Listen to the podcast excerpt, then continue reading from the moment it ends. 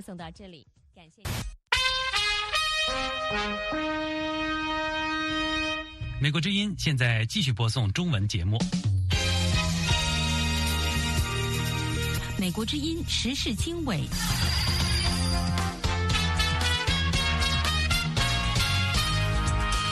各位听众朋友，大家好，欢迎收听美国之音的时事经纬节目。今天是中国时间一月六号，星期六。我是齐永明，在美国首都华盛顿播出这次节目。白宫国安会战略沟通协调员科比一月四号强调，美国尊重台湾民主制度，不希望任何人干预台湾的选举。Um, and there shouldn't be any reason any other actor to try to disrupt that very solemn. 新加坡外长维文星期五表示，对美中缺乏互信导致误判表示担忧。With the leaderships 本国防预算创新高，强化海军联美对付中国威胁。评论人士说：“那这个当然也跟中国把军力逐渐扩散到南海有关。”更多新闻内容，欢迎收听。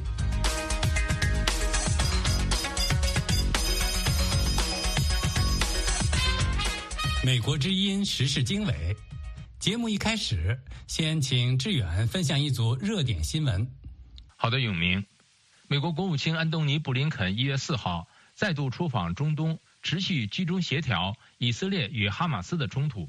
这也是以哈冲突爆发近三个月来，布林肯第四度访问中东。He will focus on, as he has consistently since October 7th, preventing the conflict from expanding. 美国国务院发言人马修·米勒表示，这场冲突若扩及加沙以外的地区，不符合任何人的利益。新加坡外长维文。一月五号说，美中两国因缺乏互信而导致双方紧张升级，令人担忧。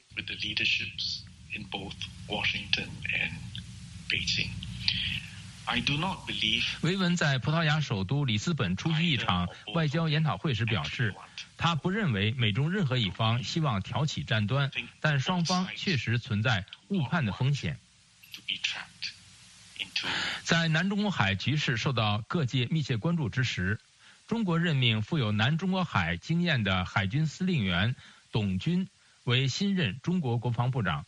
白宫国安会战略沟通协调员约翰科比周四接受美国之音专访时表示，必须小心谨慎，不要用一个人过去的职务来对他未来如何执行新职务下定论。I think, uh, you know, we should be careful before drawing conclusions over somebody's nomination. 他强调，美国不希望看到南中国海发生冲突，但美国会确保自己及盟友和伙伴在该地区的国家利益。菲律宾国家安全顾问爱德华多·阿诺星期五一月五号发表声明表示，菲律宾对于中国进行外交对话持开放态度，并且相信两国可以通过和平对话解决有关南中国海的主权争端。羽田空港的西滑走路的运用再改日本国土交通大臣齐藤铁夫一月五号说，东京羽田机场受损跑道可能会于一月八号重新开放。一月二号，一架日本航空公司班机和一架日本海上保安厅飞机在羽田机场跑道上发生撞击，导致日航班机烧毁以及海上保安厅飞机的五名机组人员死亡。齐藤铁夫说，羽田机场目前已经恢复了大约百分之七十的运营能力。美中关系，拜登政府正在通盘考虑对华商品关税措施可能更加强硬。美国政治新闻网站 Axios 星期五报道说，拜登政府正在考虑延长上届政府颁布的对中国输美商品加征的高额关税。美国一家著名的生化建识科技公司。赛默菲士尔科技公司表示，已于二零二三年十二月三十一号停止对西藏出售可用于人类身份鉴定 （HID） 的鉴识技术和设备。中国商务部周五一月五号表示，将对欧盟输入中国的白兰地酒展开反倾销调查。这显然是北京针对欧盟决定对中国电动汽车展开反倾销调查而采取的报复行动。可能会加剧中国与欧盟的紧张关系。路透社星期五一月五号引述炼油以及贸易界人士的消息报道说，中伊石油贸易由于价格谈不拢，最近出现伊朗拒不发货并要求涨价而导致停摆的状况。在伊朗石油遭到美国及西方国家禁运之时，中国对德黑兰伸出援手，成为伊朗石油的最大买家。韩国情报机构周四一月四号说，朝鲜领导人金正恩年幼的女儿被视为其可能的接班人，这是该机构首次做出这样的评估。这名十来岁的女孩一年多前才开始对外露面。据报道，金正恩的这个女儿名为金主爱。自从她2022年11月首次公开露面以后，外界对她有大量的辩论和猜测。当时，她和父亲一起观看一枚远程导弹的试射。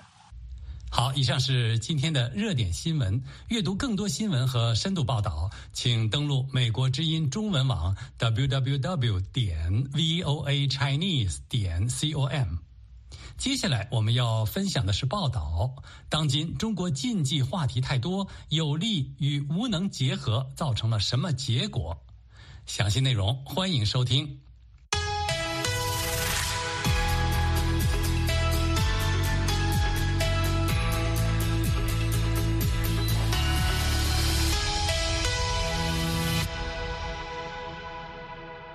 美国之音时事经纬。当今中国禁忌话题超多，多到连研究中国问题的专家都感到数不清、弄不明。中国人就这种禁忌话题的思考和言说，只能在海外媒体平台才能实现。下面由陆阳分享美国之音记者金哲的报道。金哲的报道说，二零二四年新年伊始，中国传出的美食作家王刚成为二零二四年首个封禁话题的消息。似乎是为这种中国特色提供了最新鲜又最形象的注解。一个美食作家怎么会成为国家级封杀的对象？这个问题的标准答案是：因为王刚介绍了蛋炒饭，从而无意中闯下大祸，触动了中共政权及其支持者的基点，使他们兴奋到发狂。但是，这样的标准答案本身就足以让世界各国的人感到困惑，甚至让众多中国人感到困惑。美食作家王刚，二零二四年伊始成为中国禁忌话题。这一事实展示了当今中国禁忌话题的诸多中国特色。其中明显的特色是禁忌范围超大，而且变幻不定。不但包括如何做蛋炒饭这样的话题或问题，也包括扛两百斤麦子走十里山路不换肩是否是吹牛不上税等等等等。王刚与蛋炒饭的话题，在当今中国属于那种遭到禁止才被人们知道的话题，而有利和无能的结合这种话题，则属于在当今中国无缘问世的话题，跟只是接受过小学生教育的人可以如何获得中国最高学府之一清华大学博士学位这样的话题一样。多年研究政治哲学的学者胡平，在他年轻的时候，也就是在一九六零年代后期，在中共前独裁者毛泽东看似权力无限大和最有能力的时候，他亲眼看到了毛泽东的无能。胡平说：“嗯，你看，在一九六七年、六八年，啊，各地的群众组织风起云涌、雨后春笋，啊，那不同观点、不同派别互相打内战，搞得势不两立。”那个时候呢，两伟大领袖毛主席都不断的说，呃，要文斗不要武斗，呃，群众组织要大联，实现革命大联合。哎，可是这些群众呢，就是把你这些最高指示就是充耳不闻，或者阳奉阴违。都说毛主席的话一句顶一万句啊，关于要实现大联合的指示说了好多遍了，敌人就是不理你。在胡平和许多其他政治哲学研究者看来。有利和无能是古往今来一切专制独裁的常态。有利与无能结合，使无能加倍凸显，也可以使无能祸害加倍。例如，毛泽东不懂经济，管理经济无能，但是他拥有绝对权力，便可以应在风调雨顺的三年里，制造了人类历史上空前的大饥荒，饿死几千万中国人。在许多批评者看来，骄傲地自封为毛泽东的继承者的习近平，在有利和无能合二而一，从而加倍给中国人造成祸害方面，与毛泽东旗鼓相当。在二零一九年新冠病毒疫情到来之际，他亲自指挥、亲自部署，扮演人类有史以来最高明的疫情防控专家。先是隐瞒疫情，使疫情爆炸性扩散，然后再推行严酷和残酷的疫情清零政策，将近三年，造成无数生命财产损失，给中国经济造成严重打击。众多国际媒体不约而同地指出，中国式的、习近平式的疫情清零政策措施是基于无能的有害措施，是借助于。不容置疑的独裁强力，才造成如此之大的损害。以上这篇分析报道中讨论了当今中国禁忌话题的问题。接下来，美国之音为您带来的是白宫对美国之音强调：公民投票是非常庄严的权利，美国尊重台湾民主制度，不希望任何人干预台湾的选举。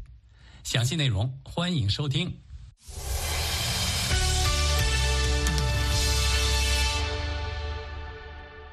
美国之音时事经纬：台湾总统大选将在一月十三日举行。台湾政府警告，北京当局正通过各种手段干预选举。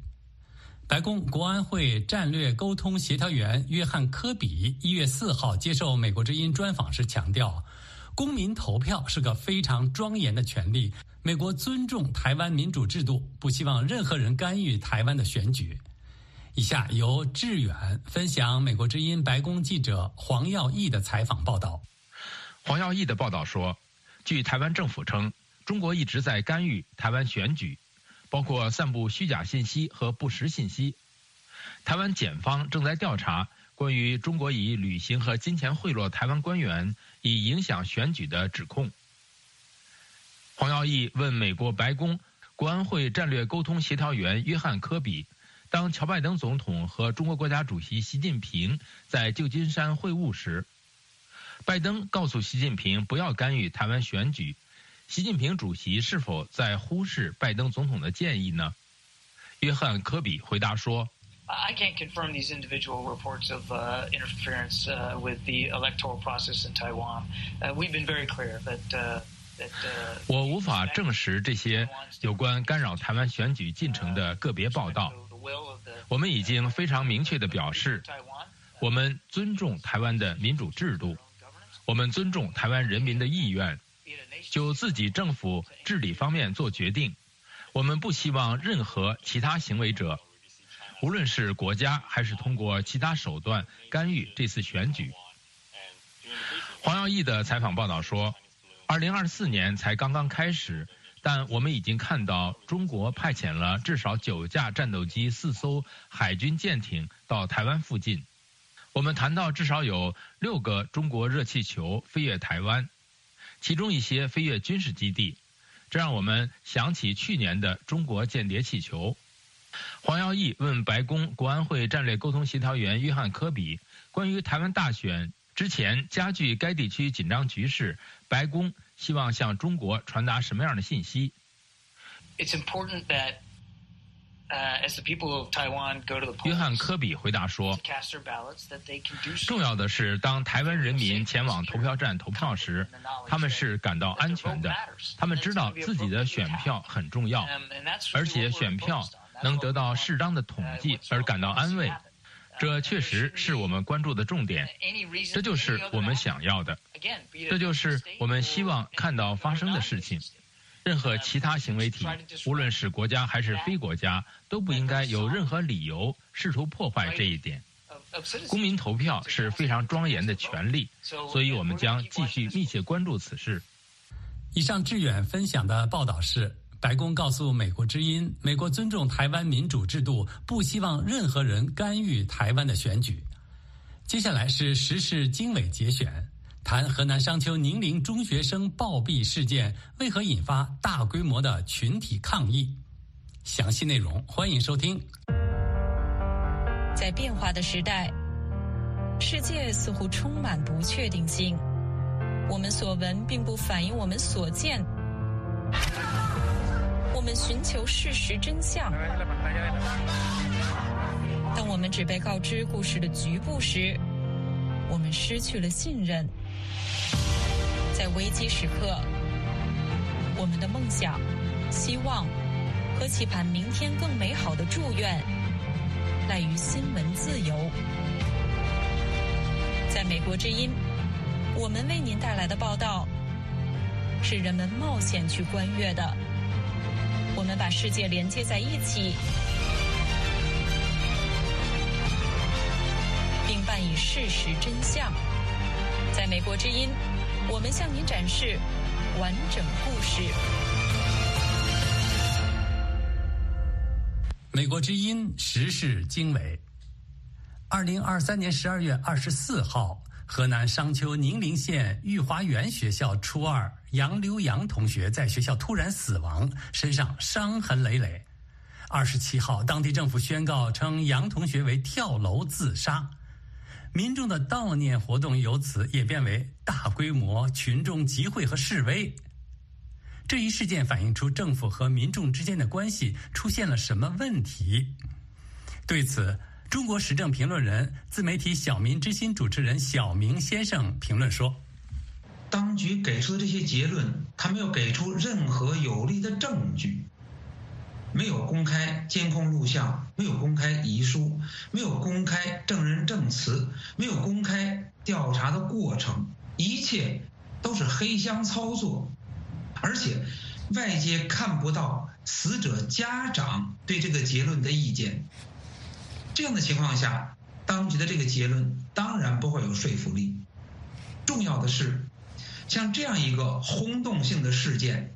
可以说是引起了国内的关注，引起了国际的关注，却没有任何一家媒体、国内的媒体、国外的媒体能够介入去采访、去报道，这明显很不正常。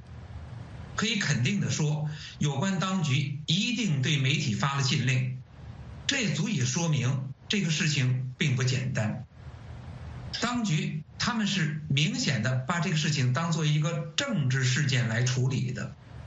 既然是政治事件，那外界是不可能得到一个客观真实的调查结论的，因为当局考虑的是所谓的大局，而不会在意一个底层百姓的死活，所以这也可以解释当局为什么在那么短的时间里边就完成了所有的调查。所以这个情况，在一个正常国家，这样的调查是不可能这么仓促的，而且这些证人。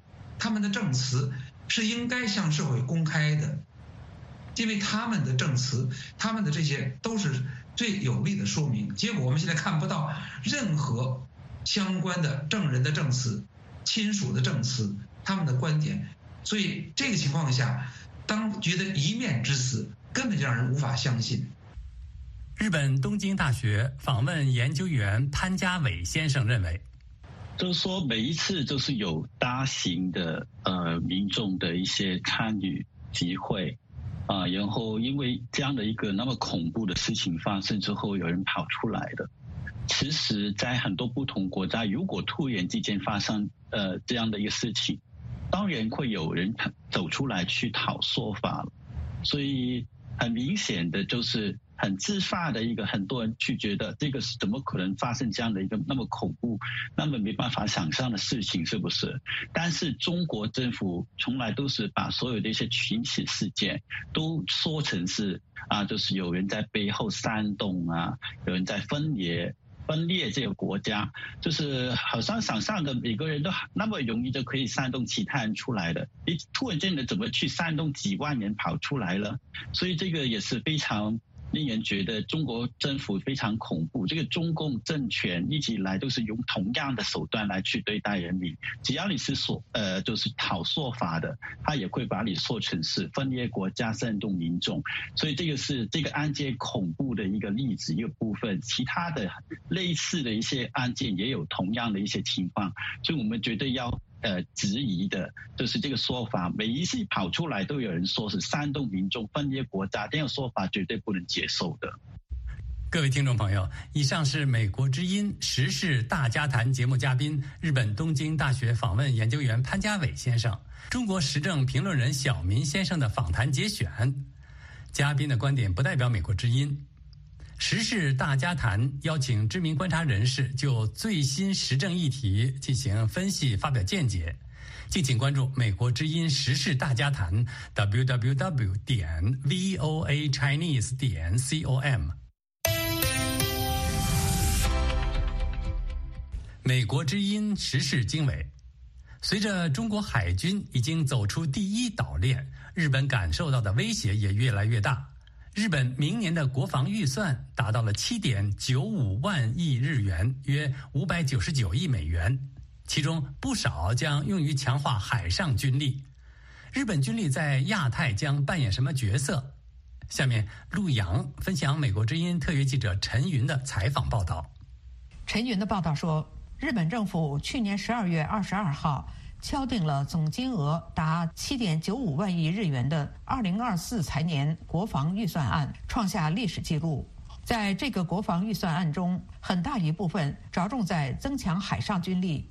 台湾国防安全研究院副研究员王尊彦在接受美国之音采访时表示，日本预定从2024年度开始建造两艘神盾系统搭载舰，该舰在武器装备方面也将配备包含射程达1600公里的战斧巡航导弹、射程达1000公里的十二式增程型反舰导弹等。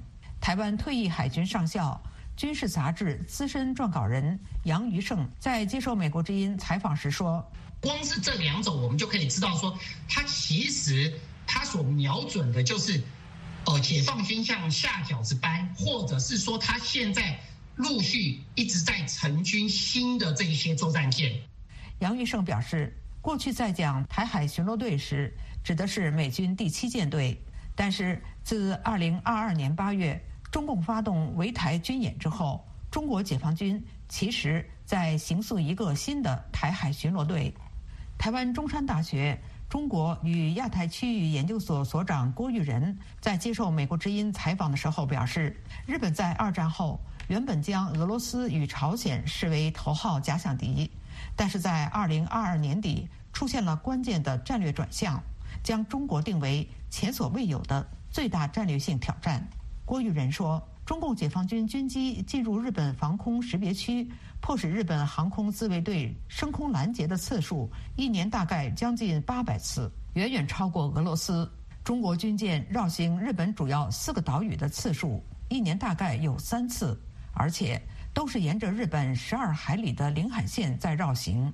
另外，在有争议的钓鱼岛，中国海警船或公务船在周边海域停留的时间。”一年超过三百三十天，几乎是天天报道。尤其是自从有了航母之后，辽宁号跟山东号大概一年以两到三次的频率穿越宫古海峡，这些都对日本造成极大威胁，所以日本才会特别增加防卫预算，强化海空军力，以及对西南诸岛的重新部署。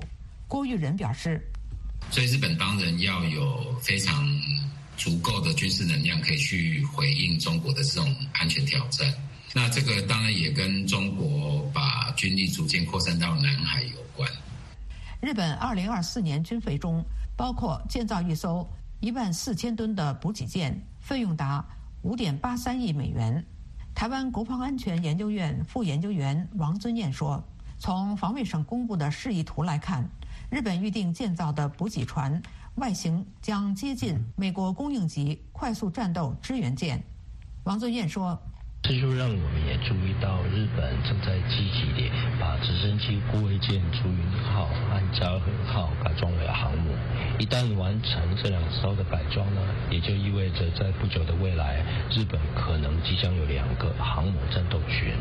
届时，强大的运补能力将是不可或缺的。专家指出。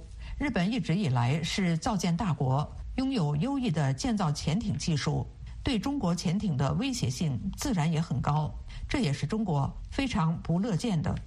以上陆洋分享的报道是：日本国防预算创新高，强化海军联美对付中国威胁。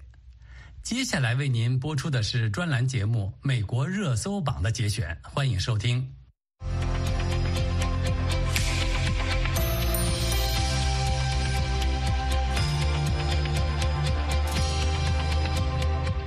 美国之音时事经纬，美国热搜榜主持人齐笑天在接下来的节目中带您观察一些中国社会的荒诞现象，包括中国最不安全的是嘴，日本地震小粉红作孽，中国人的风风雨雨，为什么要抹黑中国？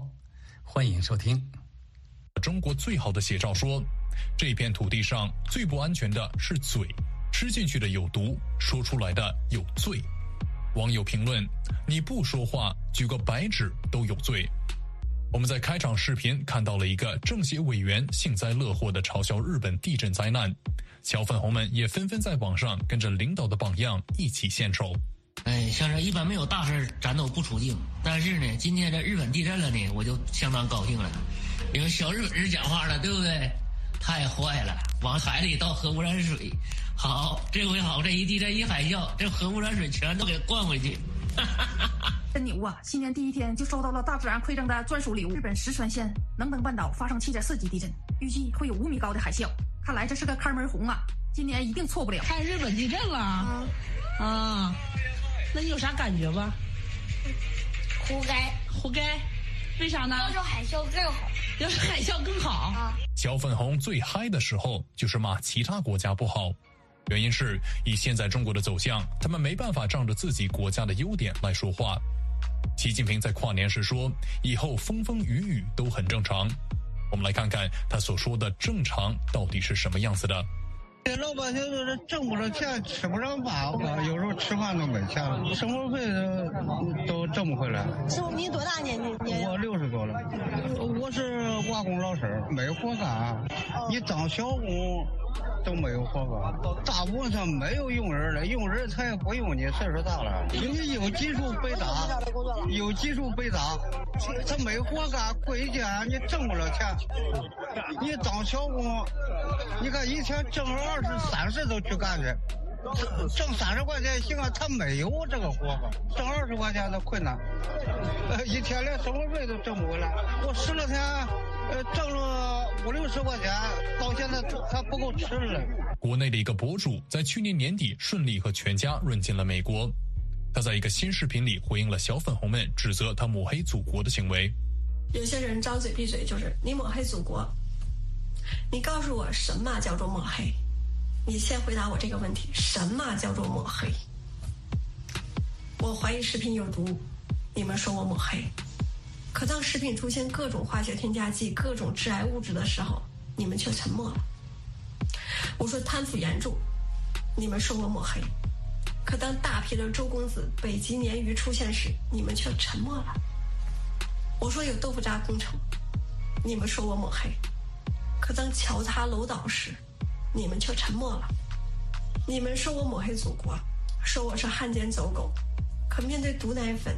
毒食品、烂尾楼、暴力执法、草菅人命时，你们却沉默了，你们的良心都被狗吃了。你们就是一条狗，遇到讲真话的人扑上去就咬。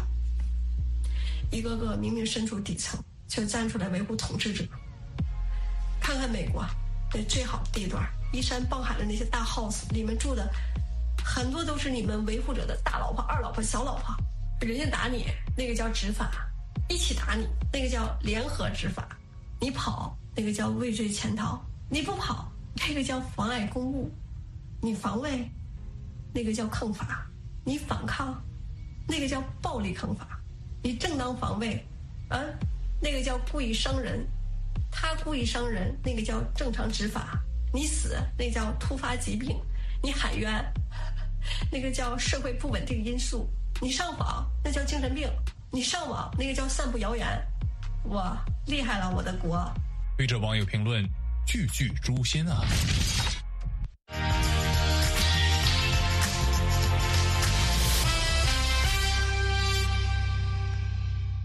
听众朋友，以上是专栏节目《美国热搜榜》的部分内容。阅读更多新闻和深度报道，请登录美国之音中文网 www 点 voa chinese 点 com。